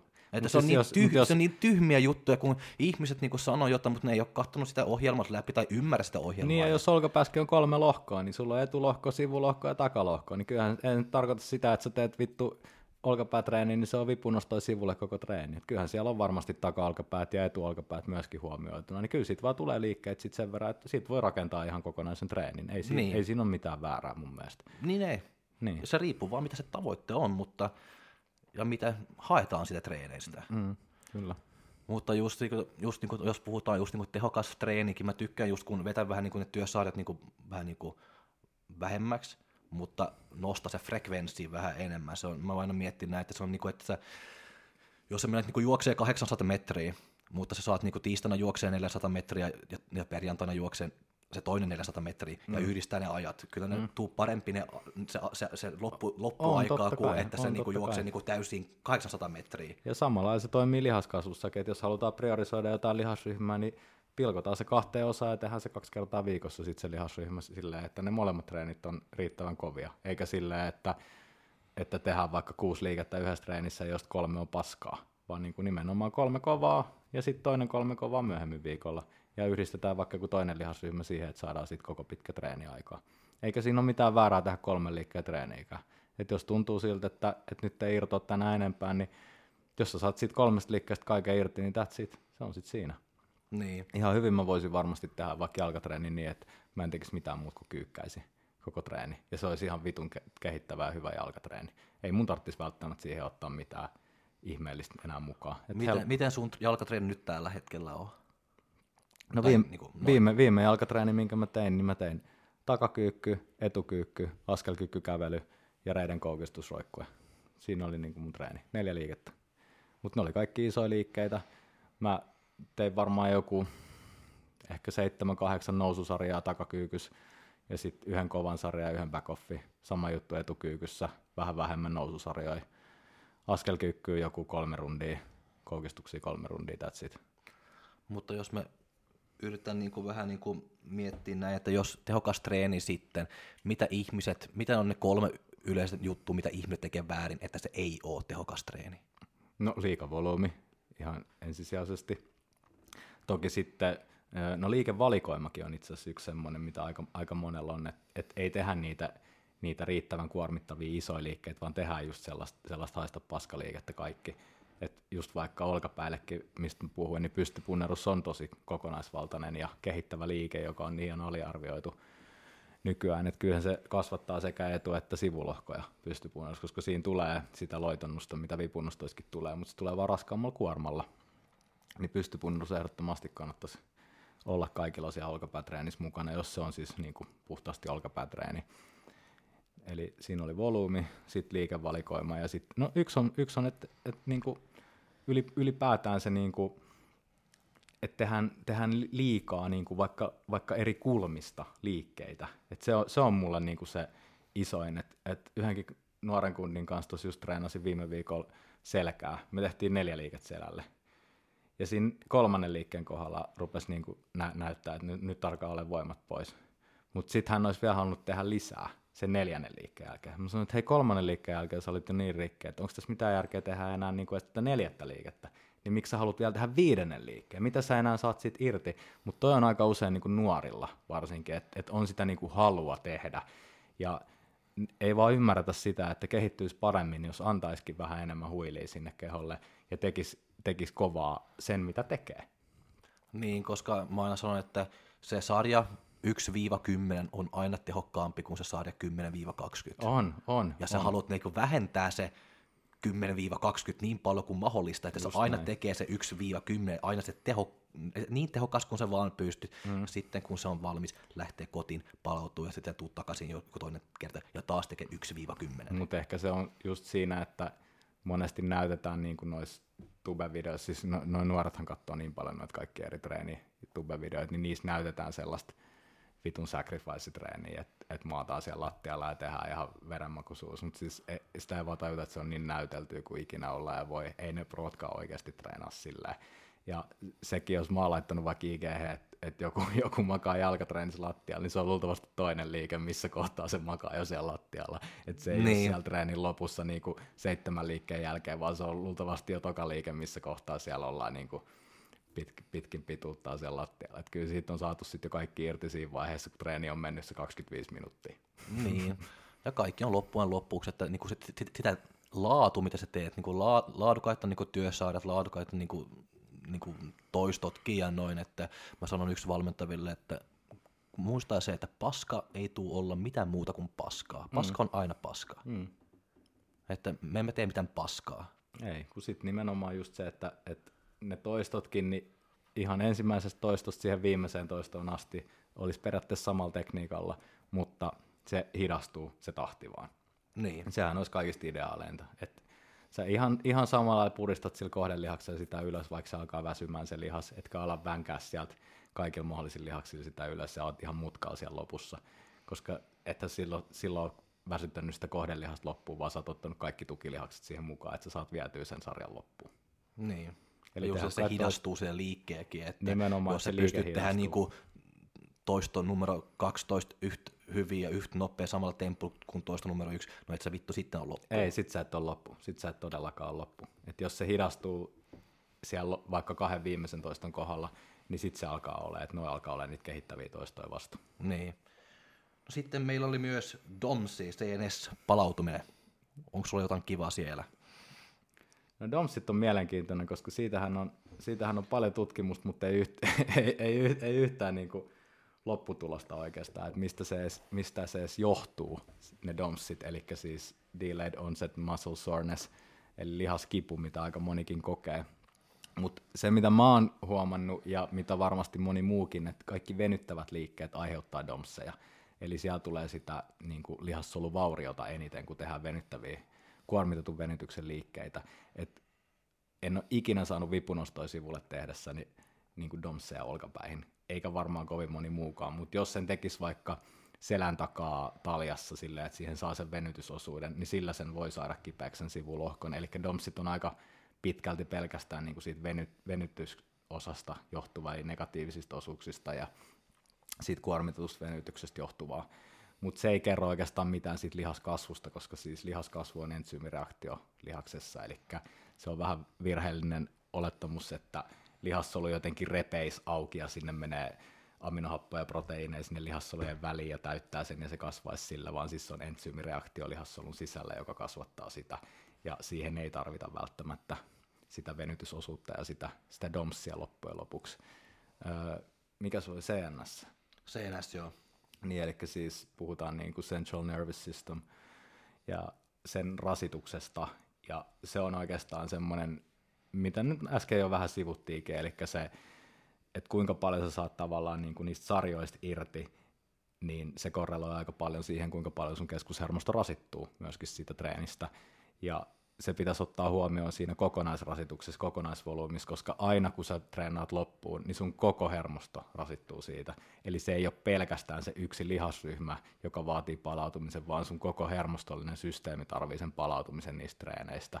Ja varsinkin tällaiset liikkeet, jotka kuormittaa selkärankaa, eli siis niin kuin kaikki soudut, vaikka kulmasoututangolla tai no kyykky, kun sulla on niskassa tanko, maastavedot, pystypunnerus seisten, kaikki tommoset, mitkä kuormittaa selkärankaa, niin ne kuormittaa tosi vahvasti myös keskushermostoa ja niistä palautuminen vie pidempään aikaa. Ja sä huomaat sen sillä, että sä oot vaikka tosi väsynyt niin kuin päivisin, että et nyt, ei, nyt ei irto, ei huvita treenaa. Olisi, olisi käsitreeni, kädet on ihan palautunut, mutta ei huvita treenaa. No sun keskushermosto on jumissa, että anna sille hetki, hetki lepoa. Että jos sä menet nyt tekemään se käsitreeni, niin että sä saa treenistä irti, vaikka ne olisi ihan palautunut ne kädet muuten.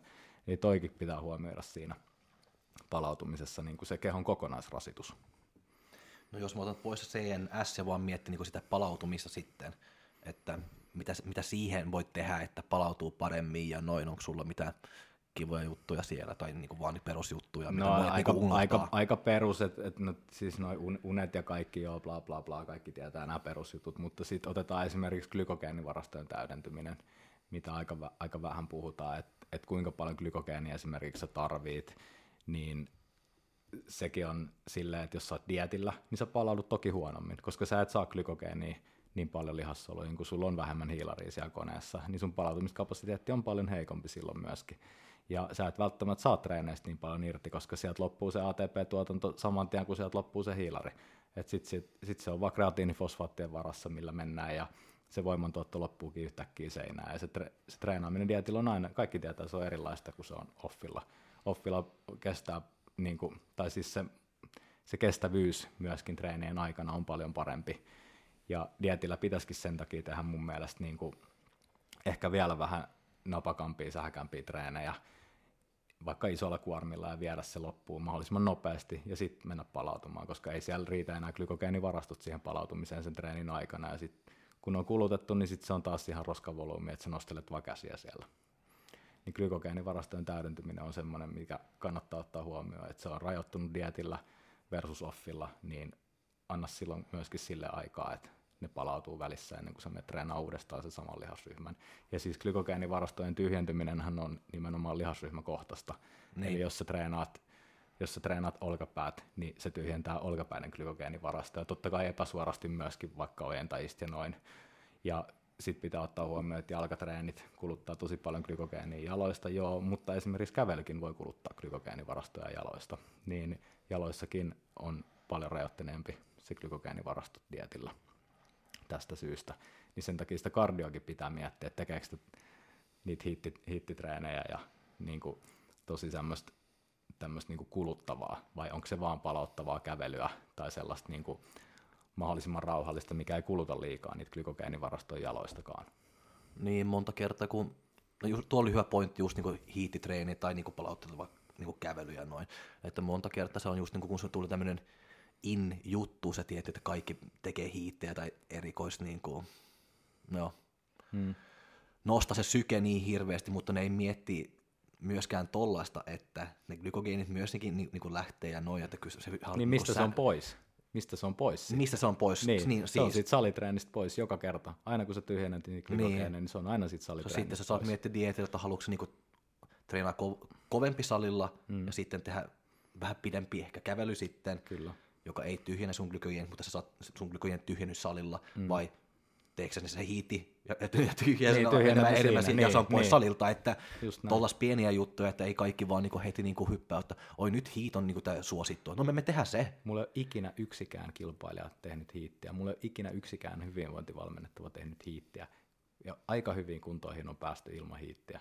Siis se on aivan liian yliarvostettu, ja se ei sovi kehorakennukseen ollenkaan, hiitti ei missään nimessä. Se, mutta tämä on mun henkilökohtainen mielipide. Niin, ja, ja, varsinkin, ja varsinkin pitäisi miettiä, että mitä sä teet niin kuin offillakin, että jos sä, teet, niin kuin, jos sä oot offilla vaan tekee niin kuin, tasasykkeestä niin kuin aika niin kuin rauhallista, sitten sä teet niin kuin, istuu niin kuin laitteessa, tekee vähän niin kuin tämmöisiä yhtäkkiä, niin kun se on dietti, se alkaa niin juokse ihan hirveästi. Joo. Ja tekee hyppeitä, mitä se tekee niin nivelleille ja kaikki tämmöisiä. Niin, niin ja sitten kun se kokonaisrasitus kasvaa kerralla tosi paljon, niin. ja kehon palautumiskapasiteetti tai se, niin kuin, mihin se on tottunut, niin on pisteessä X ja sitten se yhtäkkiä muutetaankin niin kuin tosi radikaalisti, että sitten se onkin X2, että se heti tuplataan kaikki mitä tehdään, niin eihän se keho pysy mukana siinä ja sitten tulee seinä vastaan jo ihan vittu saman tien. Niin, se oli kaikki, joka tekee hiityn. Mä, mä en sano, että se on ihan päin vittua tai paskaa, mutta vaan niinku sitä... Mut se on ihan päin vittua ja paskaa.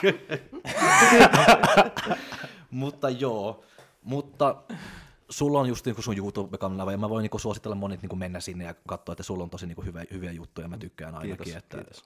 että jaa, suosittelen kyllä tosi paljon ja noin, että, mutta onko Oonalla jotain, Oona on ollut aika hiljaa nyt täällä. Niin, mä oon nyt vaan Va- kuunnellut.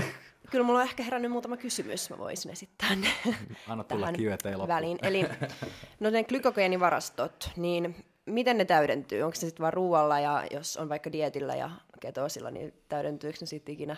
Ketoosilla ne ei täydenny ikinä käytännössä. Eli siis hiilihydraattivarastot on sama asia kuin glykogeenivarastot. Joo. Ja glukoosilla ne täydennetään, eli ainoastaan glukoosi pystyy täydentämään glykogeenivarastoja, ja fruktoosilla ei ole mitään muuta mahdollisuutta kuin täydentää maksan glykogeenivarastoja. Et fruktoosi eli hedelmäsokeri ei mene muualle kuin maksaan, ja fruktoosia en suosittele ylipäätään juurikaan käytettävän niin kuin kehorakennusruokavaliossa.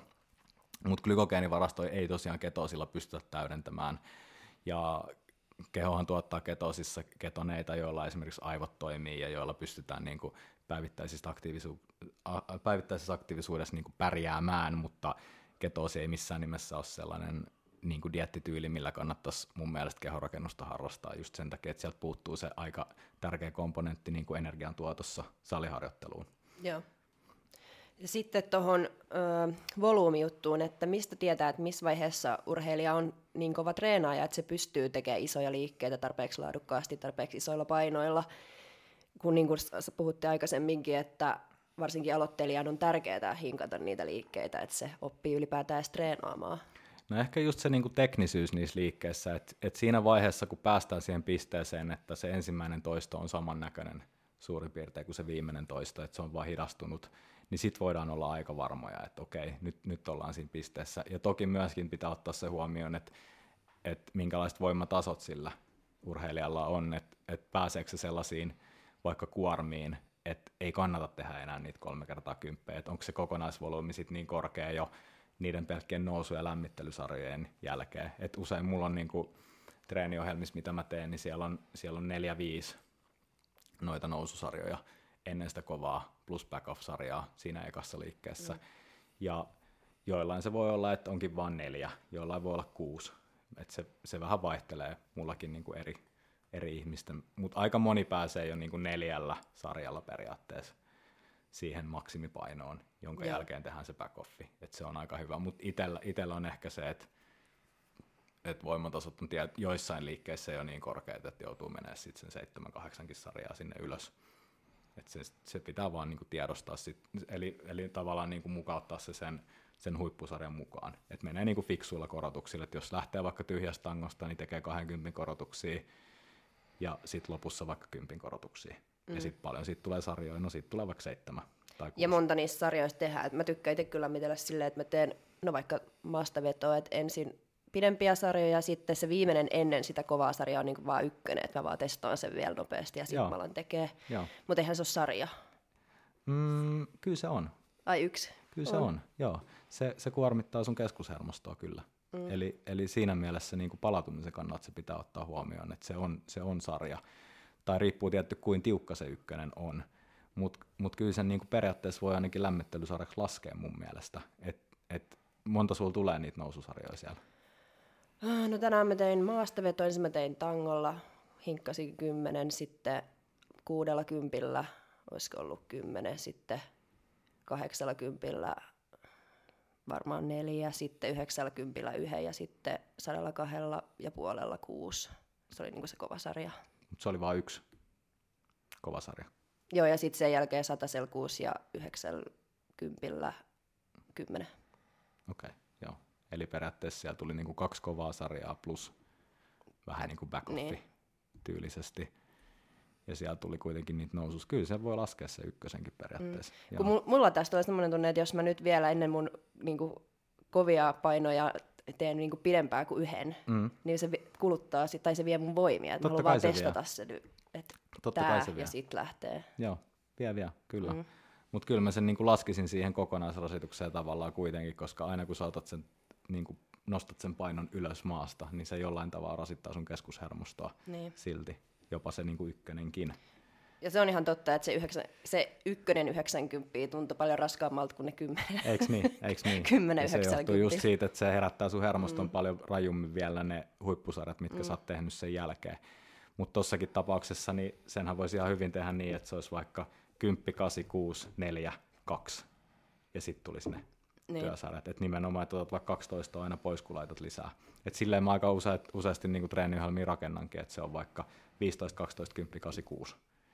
Ja sitten se kutonen on se tiukkasarja. Mm. Tai sitten se on vaikka, voi, voi olla nelonenkin, ja sitten siellä tehdään se back sen jälkeen. Mutta just samalla tyylillä mä niin. rakennan niin. aika paljon treeniohjelmia. Ja just niin kuin, tuota, niin kuin herätä se keskushermosto, se on se eniten ala, ala arvos, arvostettu niin kuin juttu niin kuin treeneissä niin kuin mun mielestä, että monet ei tekee se, että menee sinne tekee, niin, kun katsoo välillä, kun monet niin kuin, ottaa niin kuin lämpöä ja noin, ne menee crossarilla 15 minuuttia ja tekee vähän pari niin kuin, kyykkyjuttuja ja sitten ne alkaa treenaa kovan jalat. Joo, toi Mitä on vittu se joo, on? Että mä en ymmärrä. paska lämmittely, että siis kyllä niin kuin lämmittely mun mielestä, niin paras lämmittely on se, että sä lämmittelet sillä liikkeellä, mitä sä tuut ylipäätään tekemään. Niin. Eikä, eikä silleen, että sä just käyt tekemään vähän vittu keppikiertoa ja cross traineria ja sit sä meet kyykkää sitä sun. Ei vittu missään nimessä. Tekeekö joku vielä silleen? No välillä kyllä näkee ja seisoo ja ihmettely, että jaha, mitä vittu tuo oli. Joo, mä toivon, että, että, että, tästä, että jos, jos jotain opitte tästä podcastista, niin ainakin sen, että, että kannattaa niin kuin liike lämmitellä sisään ennen kuin pääsee niihin sarjapainoihin ja huomaatte, että se, se, on, se on huomattavasti kevyempää tehdä niitä mm. sarjapainoja sen jälkeen. Niin. Se on totta, se on just noin. Mm. Ja mä teen ainakin se liikelämmittely, vaikka, mä on treen, niin kuin vaikka se on vika, vika niin kuin liike mun treeneissä, mm. mutta ainakin, niin kuin, että mä saan vaan sitä liikerata niin kuin sinne näin, ja noin. Että just niin kuin, että yleensä mä sanon näin, että avataan se liikerata ennen niin. kuin aletaan tekemään sitä liikettä. Niin. Että et sä tavallaan herätät sun, sun niin kuin aivot siihen, että nyt me, nyt me tehdään tämmöistä liikettä. Et, niin, että me tiedämme, mitä helvetti me alkaa tehdä. Joo. Ja sitten taas toisaalta siinä myöskin huomaa sen, kun sä teet semmoisen vaikka yhden tunnustelu lämmittelysarjan siinä, niin sä huomaat, että mitkä sun voimatasot on siinä vaiheessa treeniä, että paljon sä voit laittaa siihen kuormaa, niin senkin sä pystyt arvioimaan paljon paremmin, kun sä oot tehnyt yhden, yhden sarjan alle, eikä niin, että sä laitat heti ne sarjapainot, että se on nyt tämä vaan niin on, sä pystyt niin. arvioimaan sen paljon paremmin sen oh, jälkeen. Oh, joo. Koska se on monta kertaa, että jos sanotaan, että sulla on niinku neljä liikettä niinku sun treeneissä, että jos sä nostat niinku ja kehittyy jossain siellä niinku treeneissä niinku se eka tai toka liikke, mm. se, aina, se, se, vie vähän pois niinku sitä kolmas tai neljäs liikettä Kyllä, ainakin. totta kai. Että, totta kai. että harvoin sä, sä, sä nostat painot niinku kaikki, kol, kaikki neljäs liikestä. Joo, ei todellakaan. Ei, ei, ei. Koska, jo, ja, ja se, jos, se, jos, jos, sä teet se, sitten se treena niinku kova niinku Niin kuin, se- niin, tai kova jo, mutta sitten se, on ihan siellä maksimis ainakin. Ja sen takia niin mun mielestä joku sarjapainoprogressiokin, jos sitä mietitään, niin se pitäisi olla, olla just niin kuin ekassa ja tokassa liikkeessä. Ei sillä kolmannella ja neljäs Niin. liikkeessä enää tarvitse mitään sarjapainoprogressioa, vaan se on sitä eri kulmasta hakemista ja eri, volu, eri volyymi, vaikka eri toistoaluetta sen tekemistä, että se on sitten sitä niin kuin volyymia, eikä, eikä sitä sarjapainoprogressioa enää. Et jos sä koetat jokaisessa liikkeessä saada sarjapainoprogressioa, niin se seinä tulee kyllä vastaan vittu seuraavalla viikolla jo. Että se ei ole vaan mahdollista. Niin, totta. Se ei ole vaan mahdollista. Siellä me lopetetaan. Kiitos. Ki- kiitos Jani. Kiitos paljon. Ja kiitos kaikki kuuntelijat. Seuraava jakso sitten ensi viikolla. Ensi viikolla taas. Yes, moi moi. Fight!